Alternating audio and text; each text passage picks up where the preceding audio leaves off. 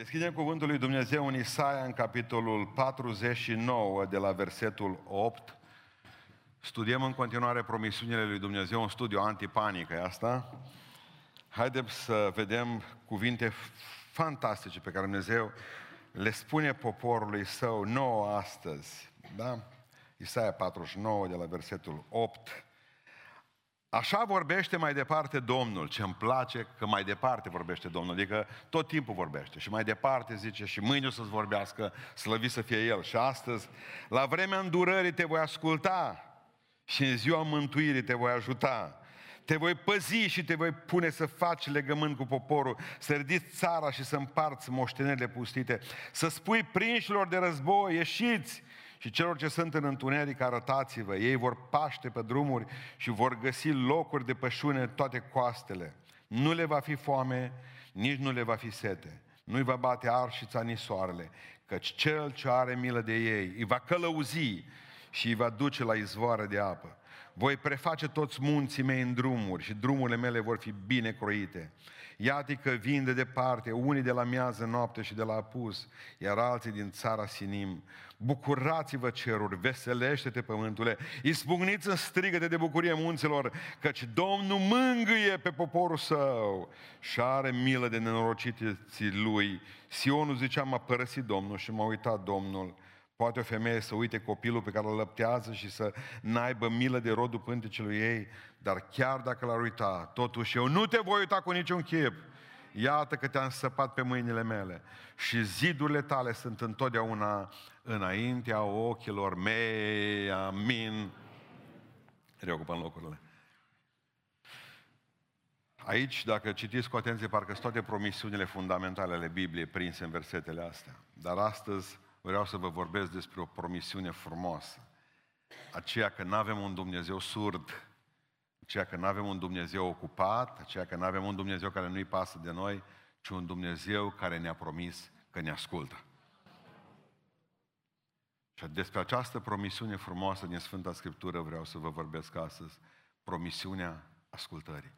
La vremea potrivită, zice Domnul, te-am ascultat, asta e altă treabă, care e vremea aia potrivită, știți, dar întotdeauna ne ascultă.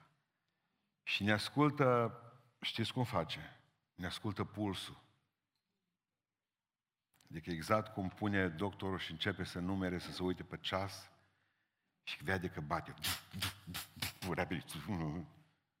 Și Dumnezeu face cu noi în fiecare zi. Cât de dumneavoastră și-au tensiunea zilnic, să zicem? Ridicați mâna sus. Tensiune. Pă, pocăiților, bă, Doi suntem într-o sală ca asta sau trei. Mă, dar chiar așa ați ajuns, mă. Să fiți atâta de sănătoși. și atunci îmi spune și ce puls am. Prorocul ăla, știi, mă la el? Dumnezeu știe când ești frământată. Dumnezeu știe când ți teamă. Pentru că El ți-a pulsul în fiecare zi. Tu nu ți le iei, doctorii nu ți le în fiecare zi, dar Dumnezeu ți le ia. Și zice, a agitat copilul astăzi. Are pulsul crescut. Dumnezeu știe cum te simți, bate că ți pare că nu știe. Știe foarte bine. El te-a consultat în fiecare dimineață.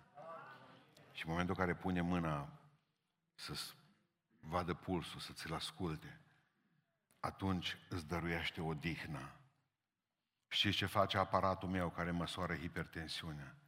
Doar îmi spune cât am.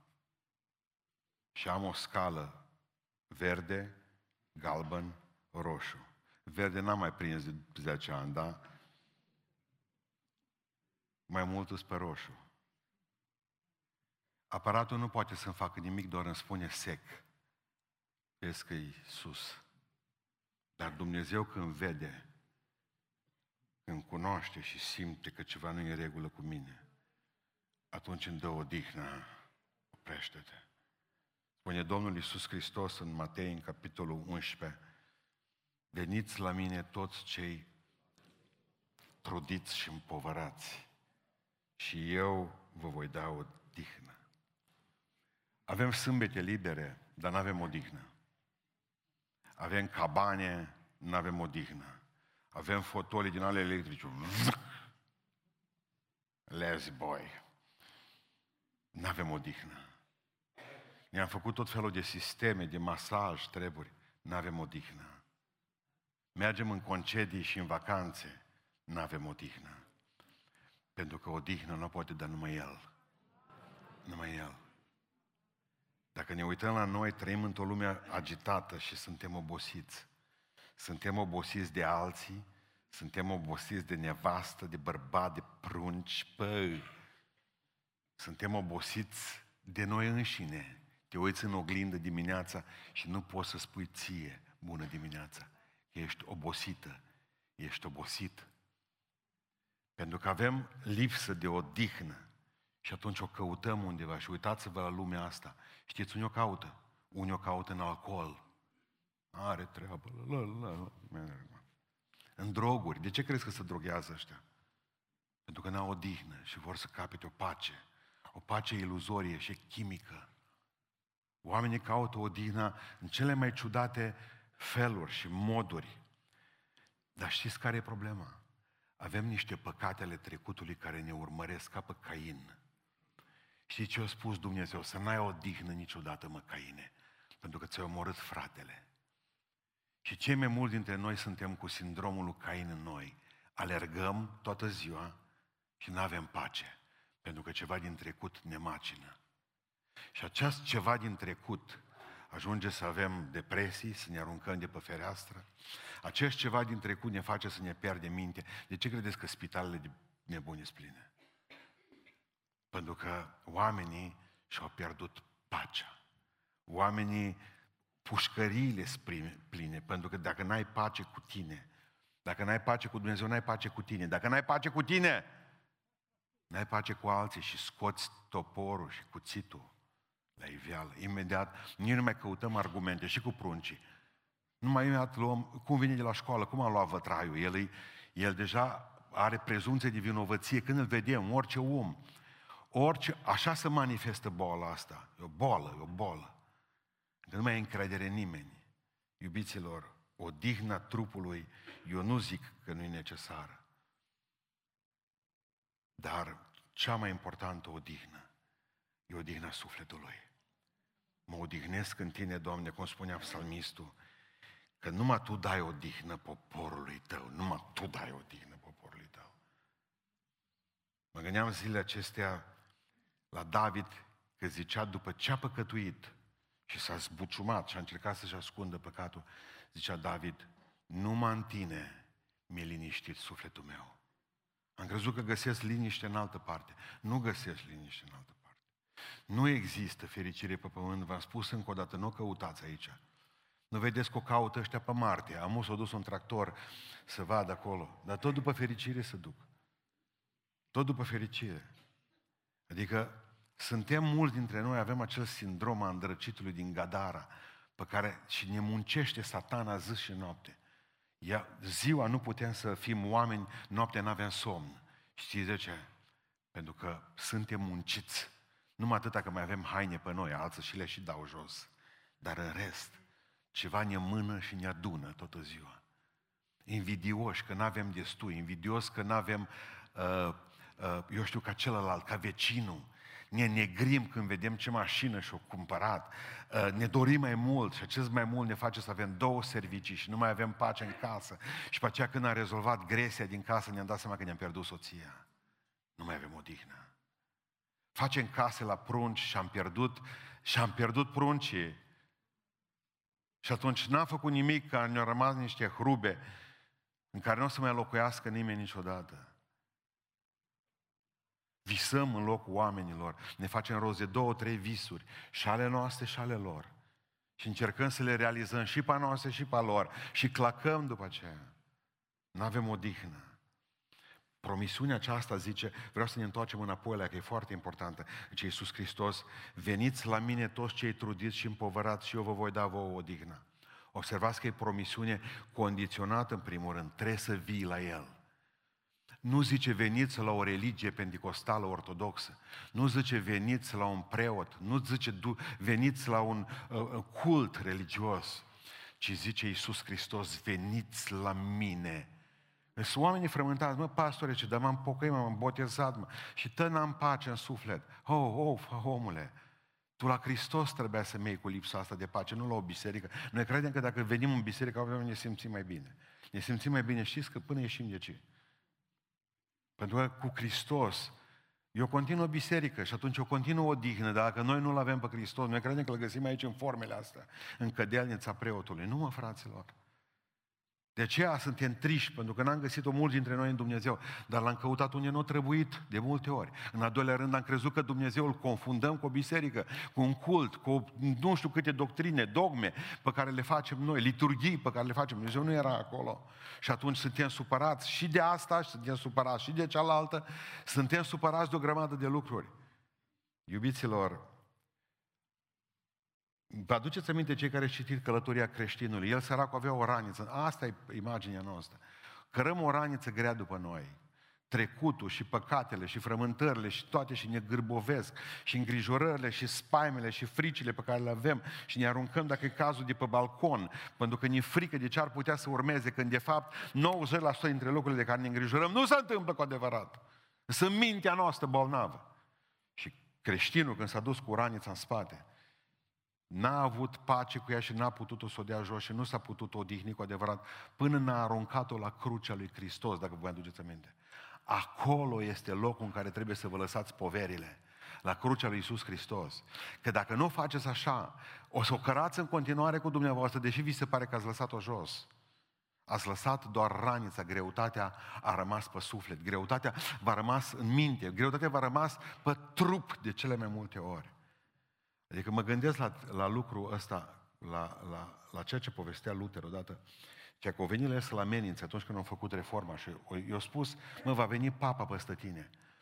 O zis, când o să vină papa cu armatele lui de la Vatican peste tine și când prinții tăi, care acum te păzesc, eu spus un trimis al papei, un episcop, eh, prinții tăi germani care te păzesc când ăștia nu o să mai fie, unde vei fi totunci, mă, Luther? Și au zis, unde sunt și acum voi fi? În mâinile unui Dumnezeu atotputernic. În momentul în care ești în mâna unui Dumnezeu atotputernic, ascultă-mă, nu-ți mai frică de ce vine. Fraților, când văd atâția oamenii noștri, mă, din biserică, mă, duși cu pluta, mă. Oameni care și-au pierdut, mă, dreapta judecată și li frică de orice. Dacă nu mai venit la biserică de un an de zile, mă, oameni buni, Stau în casă cocoțați sub, uh, sub, uh, sub pături, sub asta și pentru că toată ziua, atâta fac numai. Trag pătura să se uite la televizor, observați? Iar pun pătura, iar trag pătura, iar se uită la televizor, iar se spaimântează, iar... Opriți-vă, opriți-vă. E că trebuie să pricepeți că noi tot aici suntem, indiferent ce o să vină peste noi. Noi tot, noi tot în mâna lui Dumnezeu, acela tot puternic suntem. Pentru că Dumnezeu nu a făcut contract cu noi că va fi cu noi numai când va fi bine în lume. Ci în mod special o să vedeți puterea lui Dumnezeu când va fi rău în lume. Când ați, când ați fost și când ați devenit bogați, poate n-ați văzut mâna lui Dumnezeu, dar vă garantez că o să vedeți atunci când o să fiți sărași lipiți pământului, că atunci știți să-i mulțumim lui Dumnezeu pentru orice bucată de pâine pe care o primești, corect? N-ați simțit mâna lui Dumnezeu când ați fost sănătoși, că parcă nici n-a avut nevoie de ea, dar când veți fi băgați în perfuzii într-un salon de ATI, veți vedea puterea lui Dumnezeu peste dumneavoastră. Pentru că în mod special Dumnezeu vine în dreptul nostru, vine să ne ajute atunci când este greu. Aș vrea să vă odihniți în Dumnezeu și aș vrea ca să lăsăm păcatele, aș vrea ca să lăsăm viața asta a noastră frământată, aș vrea să lăsăm grijile la crucea Domnului Iisus Hristos. Dumneavoastră știți, dumneavoastră știți ce poveri aveți.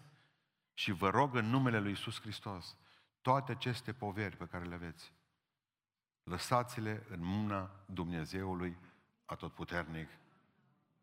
Amin. În mâna Dumnezeului atotputernic. În al doilea rând, nu numai că ne ascultă pulsul și ne dăruiește odihnă, ne ascultă strigătul și ne dăruiește răspuns la rugăciune. Că vedeți, atunci când îți iei tensiunea, nu zici nimic, încă în mod special zice să nu vorbești. Atunci singurele clipe din zi când nu vorbesc atunci tac. Atunci, mă, Dumnezeu, mă, mă asta. Dar sunt momente în care strigăm la El și și atunci ne ascultă. Atunci când ne rugăm, ne ascultă. Spune cuvântul Dumnezeu în Ioan 15 cu 7. Dacă rămâneți în mine și dacă rămân cuvintele mele în voi, cereți orice veți vrea și veți și vi se va da. Mai greu, greu verset. Greu verset. Nici nu mai predicăm din el de groază. Dacă rămâneți în mine și dacă rămân în voi cuvintele mele, cereți orice vreți și vi se va da. Ăsta e cec semnat în alb. Ăsta e cec semnat în alb. Cereți, cereți. E cheia cerului. Pentru că această cheie n-a fost dată celor din lume, pentru că spune în Ioan 9, știm că Dumnezeu nu ascultă pe cei păcătoși. Asta e dată pentru noi. E cheia cerului și în mâna credincioșilor. Fiecare dintre noi o are. Nu o are numai un pastor sau un preot. Fiecare dintre noi are la gât cheia aceasta a cerului. Dacă rămâneți în mine și dacă rămân cuvintele mele în voi, cereți orice veți dori și vi se va da. Uitați ce simplu e. Cereți, atât. Cereți. Nimic filozofic, nimic tainic, și cel bătrân poate să ceară, cel tânăr și cel bătrân, și fiecare dintre noi, și femeia și bărbatul, oricine poate să ceară. Cereți. E simplu. Când au văzut Naman ce simplă este vindecarea, să mă scaldă, ce zice, să mă aruncă în apă. Doar atâta numai? Doar atâta? Cereți. În Matei 11 cu 25, te lau, Doamne, al cerului și al pământului, că ai ascuns aceste lucruri de cei înțelepți și le-ai descoperit pruncilor. Le-ai descoperit pruncilor. Și m-am gândit dacă numai pruncilor ăștia spirituali se gândește Hristos la noi ca niște copilași din ăștia. Ascultați-mă. Și pruncii noștri, dacă se roagă, rugăciunea lor e dinamită înainte lui Dumnezeu. Și spunea un profesor de-a, noastră, de-a nostru, Dumnezeu mai repede ascultă rugăciunea lui, a lui Alamicu, decât a ta, pentru că e mult mai pur decât tine. Învățați să zică ceva, învățați să ceară. Aseară îmi scria prietenul nostru de la Alexandria, Petru Caragin, și își aducea aminte din viața mamei lui. Vreau să fac o paranteză, să vă spun, el este nepotul uneia dintre pionerii pentecostali din România, Alexandru Izbașa, bănățean, care s-a dus cu bicicleta din sat în sat și a înființat biserici pentru gloria lui Dumnezeu. Și omul acesta, vreau să vă citesc o, o, un episod din, din, din viața lor, a familiei lor, a mamei lui. Abia a început al doilea război mondial când șeful de post trimise un jandarm să se prezinte de urgență tata la el. Îngrijorat se adresează soției, Emilio, să ne așteptăm la ce este mai rău. Intrase într-un grav conflict cu acesta, nesupunându-se dispoziții ultimative de a nu mai părăsi localitatea. L-a oprit jandarmii să mai meargă din sat în sat să mai vestească cuvântul lui Dumnezeu. Și el s-a dus, nu a ascultat de jandarmi. Astfel nici Dumnezeu tău, i-a spus jandarmul, nu te va mai scăpa de mine. Iar nesupunerea a plătit-o. Urma patului armei jandarmului care a rupt coastele, a purtat-o ca pe un trofeu toată viața. Uneori își dezgolea pieptul la anvon și spunea așa, unde o lovit jandarmul, a sărutat Dumnezeu meu. Era o înțelegere între mine și el, nu avea ce să caute doctor acolo. Presimțirea s-a adeverit. Tata urma să plece pe front. În zadar a încercat să explice că e protejat de lege atunci, la începutul celui de-al doilea război mondial, fiind tată a 11 copii. Dar pentru că s-a pus rău cu jandarmul, i-a făcut foaie să meargă pe front. Să lase 11 copii acasă. Ce ți frică, zice? Lasă să văd eu acum că dacă tu crezi în Dumnezeu tău, zice jandarmul, ti va scăpa Dumnezeu tău și vin apoi la cei 11 copii. Asta i-a spus-o. Așa că pleci pe front.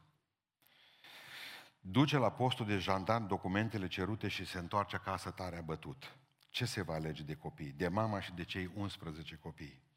De ei care niciodată n-au suferit de foame. E drept că hrana nu era excesiv de va- variată. De trei ori pe zi mămăligă făcută la cazan. Joiana noastră își făcea datoria cu prisosit. Toată lumea în jurul cazanului. Joiana cu laptele, noi cu mămăliga. Mai rămânea și pentru mama, la urmă, puțin. Tata mai mult plecat, pasiunea lor era să le arate păcătoșilor cicatricea de pe piept. Iarna o ducea mai greu cu îmbrăcămintea și încălțămintea, dar o rezolva și această dificultate. Jumătate din copii se duceau la școală într-o zi, cealaltă jumătate în ziua următoare, ca să poată folosi jumătate din perechile de bocanci care le aveau. Ați înțeles? Dar noi cei care rămâneam acasă nu stăteam degeaba. O rupeam părând la fugă din casă de sculți, fără ciorapi în picioare, ca să ne dăm pe gheață de două, trei ori. După care rapid săream în casă ca să ne dezmorțim. Mama Emilia era peste putință să se țină la toți. Iarna, pentru că în restul anului, doi câte doi, mai încălțați, mai desculți, toată lumea la școală, unde de două ori pe săptămână mâncam câte o bătaie soră cu moartea, la ora de religie, ne supunându-ne preotului care ne cerea ultimativ să ne facem Sfânta Cruce. Și pe ei bătea apoi preotul până îi zăpăcea de cap. În casă, când am auzit că tata merge pe front, s-a lăsat o tăcere de moarte, până și cel mai mic devenise suspect de tecut. Pe serate, înainte de culcare, sărătându-le, spuse copiii, a zis mama, trece pe necazuri. Tata va pleca pe front. Au sărit cu micul mare pe el. Nu pleca tata. Îți promit că am să fiu cu minte. O să copiii cu ce veneau la tată. Dacă nu pleci pe front, îți promit că o să fiu cu minte. După un timp, unul dintre el, pe care urma să-l cunosc peste vremuri, tată, și dacă o să-l rugăm pe Iisus, au zis copiii. S-au pus toți pe genunchi, copiii aceia și l-au rugat pe Iisus. Nu aveam cum să fiu de față, dar văd tabloul acela care rupe inima. De piatră să fie, s-o culcat. Ce-o fi fost în inima lor nu pot să spun decât să presupun și plâng de fiecare dată când mi se istorisește. Răspunsul lui Iisus la rugăciune? Pe la trei dimineața cineva bătea la geam. Era șeful de post, întinzând actele pe geam. Iale, copiii tăi nu m-au lăsat să dorm toată noaptea.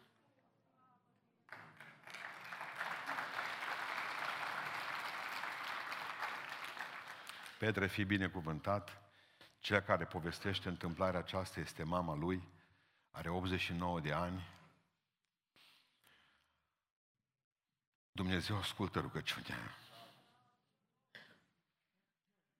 Pentru că dacă nici Dumnezeu nu doarme, nu lasă nici pe cei care trebuie să dea un răspuns la rugăciune să nu doarmă. Dar atunci de ce nu avem? Iacov zice simplu. Nu aveți pentru că nu cereți nouă, poftim. Zic, de-aia n-avem. De-aia n-avem. Cereți orice veți vrea. Adică aici se cuprind toate nevoile noastre, personale, familiale, ale bisericii, la serviciu, tot ce ai, tot. Cereți orice veți vrea. Numai că vorba lui Dumnezeu și să știți că toate astea Uh, toate astea sunt condiționate. Toate promisiunile astea. Care sunt condițiile acestei? Că trebuie să ne uităm la ele. Sunt niște condiții și aici, încă o dată.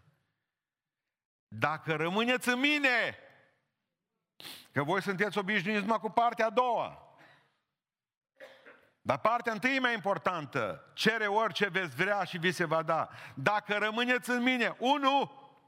Unu, A rămâne în El, în Hristos. 2. Dacă rămân în voi, cuvintele mele, Biblia, simplu, a nu poți cere dacă Biblia nu e în tine, dacă nu ești în Hristos. Tu în Hristos, Biblia în tine, simplu. Și mai este ceva. Știți ce mai este?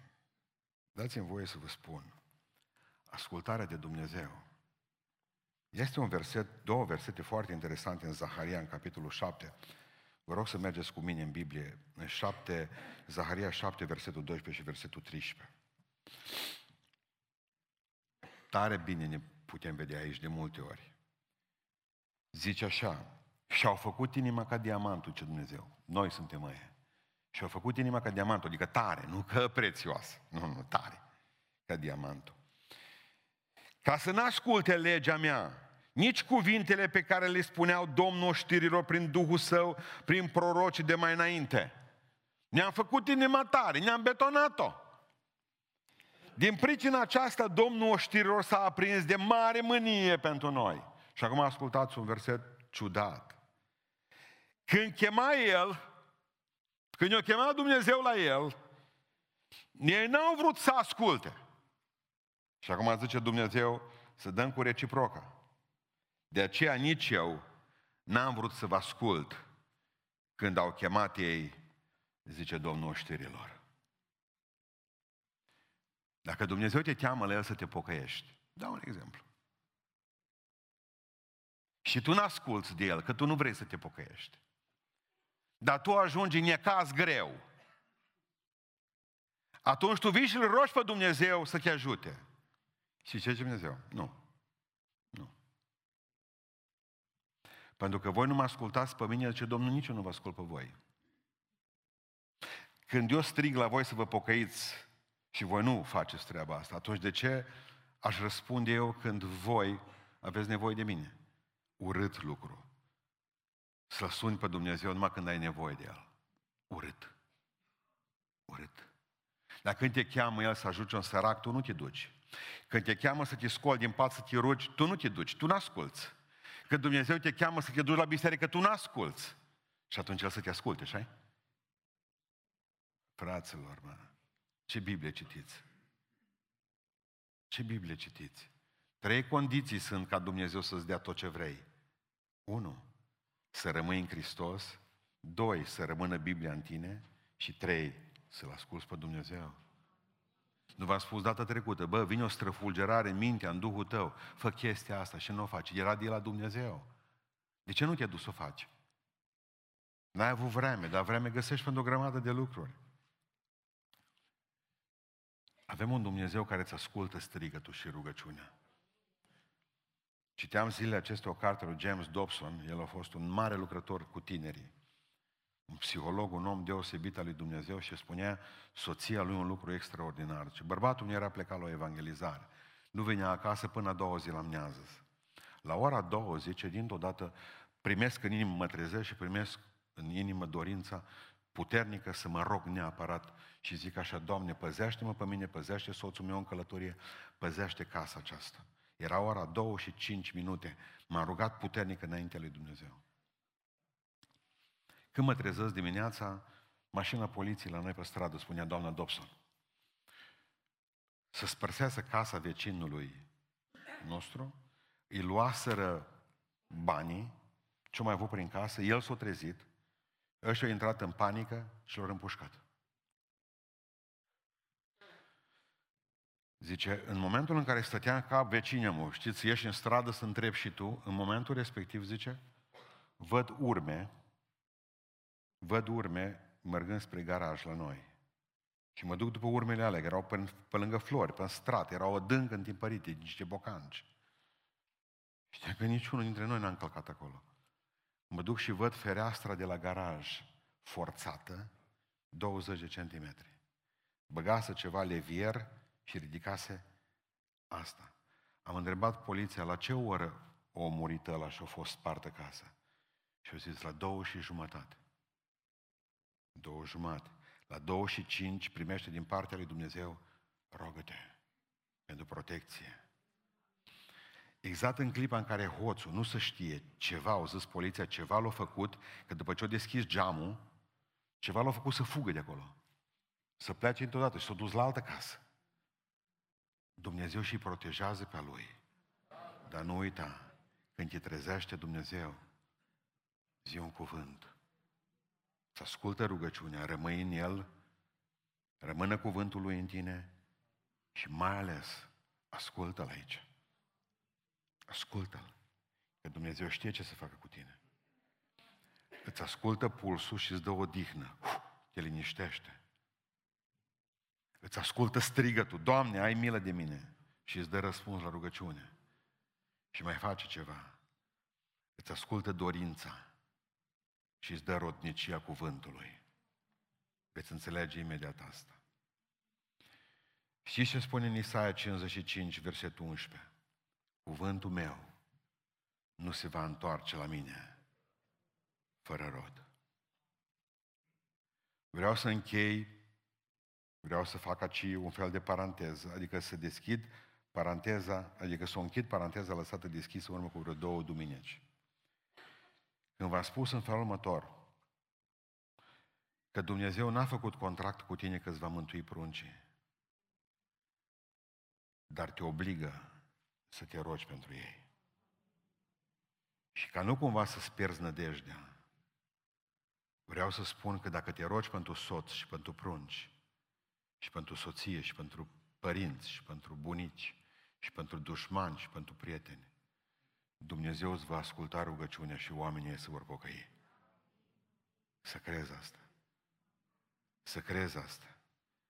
Pentru că sămânța cuvântului lui Dumnezeu a încolțit în cele mai tari soluri. Eu aud pe mulți, zice, bărbat pe multe, bărbatul e un beton. Și din beton iese floare. Și din beton. Cei cu neputință la oameni, la Dumnezeu e cu putință. Sămânța cuvântului a adus roadă în cele mai tari terenuri. Și dacă ți se pare că e un teren tare copilul tău și soțul, vreau ca să înțelegi un lucru. Tu ai o obligație. Dimineața seamănă sămânța, așa spune Biblia, dimineața seamănă sămânța. Și până seara nu lăsa mâna să ți se odihnească. Nu lăsa mâna să ți se odihnească până seara.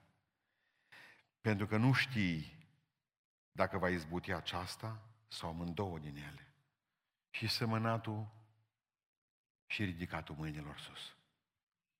fă datoria că nu lăsa numai pe Dumnezeu să mântuiască. Nu, nu, trebuie să vorbești. Să spui despre Isus. Și apoi după ce ai spus, ridică mâna spre cer. Pentru că te ascultă Dumnezeu de aici încolo. Că poate izbutește o una, o alta, sau amândouă, zice Sfânta Scriptură. Adică eu cred că ce ce seamănă cu lacrimi, asta cred eu, vor se cera cu cântări de bucurie. Adică ce trebuie să mai faci să-L înduplești pe Dumnezeu când te rogi pentru cineva și pui sămânța? Udo. Că totdeauna a noștri sămânau când se uitau la... Mă zice, zice că ploaie mâini, nu? Atunci seamănă astăzi. Nu este așa? Așa că în momentul în care semeni, udă sămânța, să fii sigur că Dumnezeu o va crește. Așa spune, cei ce au semănat cu lacrimi vor se cera cu cântări de bucurie. No, haideți să vă explic puțin teologia aceasta a ricoșeului în rugăciune. A spus-o și studenților ei ieri. În Habacuc 2 cu 4 spune cuvântul lui Dumnezeu următorul lucru. Cel neprihănit va trăi prin credința lui. Cel neprihănit va trăi prin credința lui. Scrie așa, amin. Bun. Dar se întâmplă ceva în Romani 1 cu 17, când spune Pavel următorul lucru. Cel neprihănit va trăi prin credință. M-am gândit, o nu știe Pavel Biblia și n-a citat corect din Habacuc, ori Pavel, luminat de Duhul lui Dumnezeu, are o revelație care trebuie să ne împărtășească și nouă, care e importantă pentru voi și practică astăzi. Dacă Habacuc zice cel neprihănit va trăi prin credința lui, Pavel vine și zice cel neprihănit va trăi prin credință. A cui? Ei, deja aici nu mai avem răspunsuri sigure. Și știți ce vrea să spună Pavel aici? Aici este puterea rugăciunii de mișlocire. Haideți să vă dau câteva exemple. 1. Spune în cartea evreilor că atunci când mama lui Moise S-a dus la ecograf și a văzut că e băiat și trebuia omorât când s-a născut. Ea n-a făcut asta. Bun. Și zice în cartea evreilor, prin credință Moise, când a venit pe lume, a fost ascuns de părinții lui. Prin credința cui? A mamei, nu lui. Corect? Când cei patru au spart acoperișul să-l ducă pe omul și până la urmă omul ăla nu numai că a fost vindecat, ologul, ci a fost și mântuit. Când a văzut Iisus credința cui? A celor patru. Merge mai departe. Când fata lui Air era în pat și era bolnavă și până la urmă și murit, că tatăl s-o nu știe până i-a spus alții. Când a văzut Hristos credința și amărăciunea acelui tată care a venit în față, o zis, vin în casa ta, nu-ți fie frică că ți-o înviez. Credința cui a fost în joc? A fetei sau a tatălui? A tatălui. Când femeia sirofeniciană s-a dus pentru fica ei și a zis Iisus Hristos, eu n-am venit decât la oile pierdutele casei lui Israel, eu n-am treabă cu sirofenicieni. La care au zis, ascultă-mă, și, de la, și câinii mănâncă din fărămăturile care cad. Când a văzut Iisus Hristos credință, au zis, femeie, îți vindec fica. A cui credință? A fiicei sau a mamei? Fica era demonică. Avea un duh în ea. Când sutașul s-a dus pentru robul lui, și a zis Hristos, nici în Israel n-am găsit o credință așa de mare. Când a zis, Doamne, eu sunt un sutaș roman, dar tu poți să vindeci amărâtul ăsta de rob. Rob care nu existau pentru ei, că erau niște mașini vorbitoare. Când a văzut Iisus Hristos credință, o zis, du-te numai acasă, liniștit, pe când vei ajunge, robul tău va fi tămăduit. Apoi cu fiul, fiul tău. A cui credință? A cui credință? A sutașului. Cred că ați înțeles deja principiul lui Pavel. Da, cei din vechime prin credința lor, dar ceilalți din Nou Testament, voi să nu tăceți din gură, că de voi depinde mântuirea multora voi să-i aduceți înaintea tronului lui Dumnezeu de har. Vreți să vă citesc versete cu care vreau să închei? Duceți-vă cu mine în Ieremia. Mergem în, în, în Ieremia, da? Și vă citesc un verset, versete puternice, vă citesc. Ieremia 31, 16 cu 17. Ieremia 31, 16 cu 17.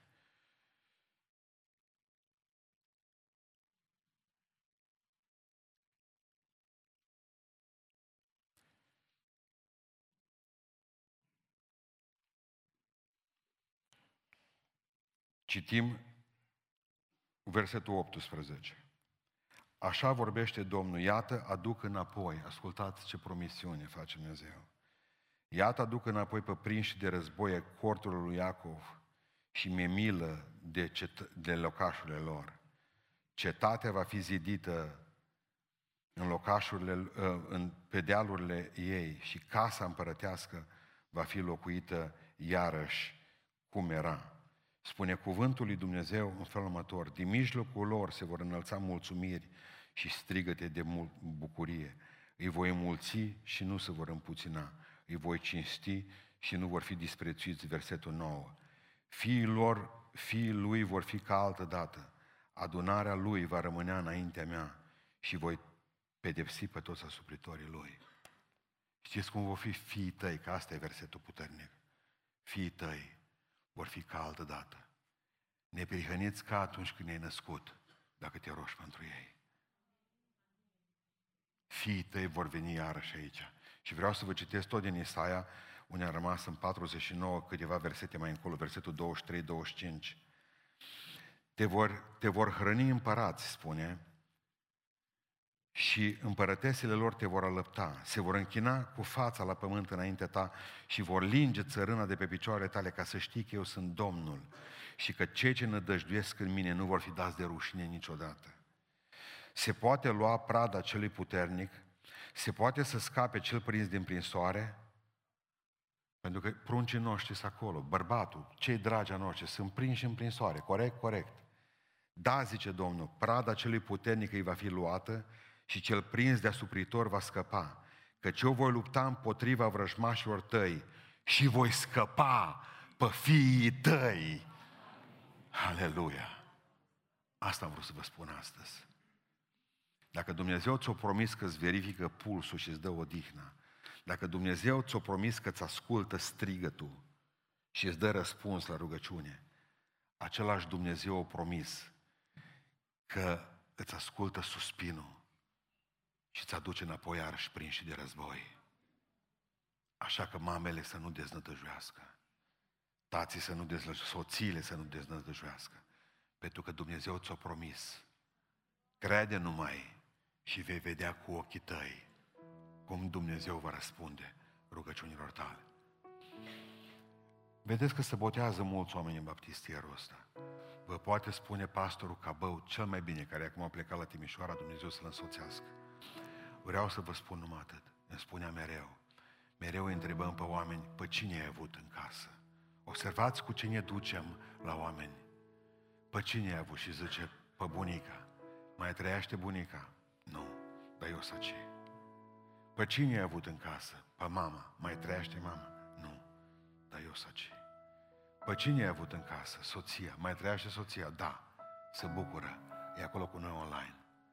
Ne bucurăm și noi. Nu deznădăjuiți. Dumnezeu are ultimul cuvânt. Dacă ți-o promis și m-am gândit la un lucru, hai să facem un experiment anul ăsta. Gândiți-vă la o singură persoană pentru care trebuie să vă rugați și să ridicați mâinile tot anul sus la Dumnezeu. Și ascultați-mă, veți vedea minunea până la Crăciun. Experimentați ce vă spun în dimineața asta. Numai de persoana aceea să vă ocupați spiritual un an de zile. De eu cred că îngenunchează până la Paști. Eu cred că până la Paști, eu cred că până la Paști e mântuită. Dacă tu te ocupi de un singur om și spui, Doamne, uite, seamă sămânța, îi vorbesc despre tine și o ud, în fiecare zi o ud, ascultă rugăciunea mea. Ia aminte la suspinurile mele, Doamne. Avem un Dumnezeu care te ascultă. Avem un Dumnezeu care mă ascultă. Folosiți-l. Dacă vă promis că vă ascultă, folosiți-l. Știți, noi ne gândim, Doamne, n-ai putea să-mi dai o bucată de pâine, prea puțin lucru pentru mine, ce Domnul. N-ai putea să-mi dai o bucată de pâine. Dumnezeu nu-i sărac, că bucată de pâine poți să o ceri și la altul. Cere la Dumnezeu lucruri pe care nu se le poate da nimeni de pe fața pământului. Că cu cât îi cer mai mare, cu cât îi cer mai mult și mai mare, cu atât îl onorez. Când au zis Alexandru Macedon că un soldat care l-a scăpat în top, el umbla băut în ultimul timp, Alexandru Macedon. El o cucerit lumea și a sonecat într-un pahar de pălincă. Dar l-a salvat toată un, un, în luptă un soldat. Și s-a dus, o zis, du-te și azi din trezoreria mea un cadou pentru tine. Și la niciuna, nici alta nu m-a luat sacul de ăla care dădea la cai, știți, o văsul. L-a târât după el, o desfăcut casa lui Alexandru Macedon, de bani și băgat aur în ea. Trezorierul stătea acolo, nesâmțit. Bă, ăsta e nesâmțit, mă. Când o pleca cu sacul, tot târându-l, la care zice trezorierul cu împărat, ăsta a fost un nesimțit, scuză-l pentru că a făcut treaba asta. Nu, nu zice, cum să-l scuz? Îl iubesc, că m-a onorat cu mărimea cererii lui. M-a onorat cu cât o luat. Asta înseamnă că o știut că sunt un împărat bogat. Bogat. Și atunci, dacă e mult, înseamnă că tu prețuiești împăratul, îl las ca are el. Cereți-i mult, care? Cereți-i la Dumnezeu lucruri care nu vi le pot da oamenii. Cereți-i la Dumnezeu lucruri care să... Pa! Eu, de exemplu, când i-am cerut lucruri mărunte, nici nu a stat de vorbă cu mine. O zis, frătiuț, ești, ești, ești sănătos. O zis-o așa. Ești sănătos. dori să cerem lucruri mari în dimineața asta. Dacă tot e aici, dacă tot o veni cu promisiunile astea.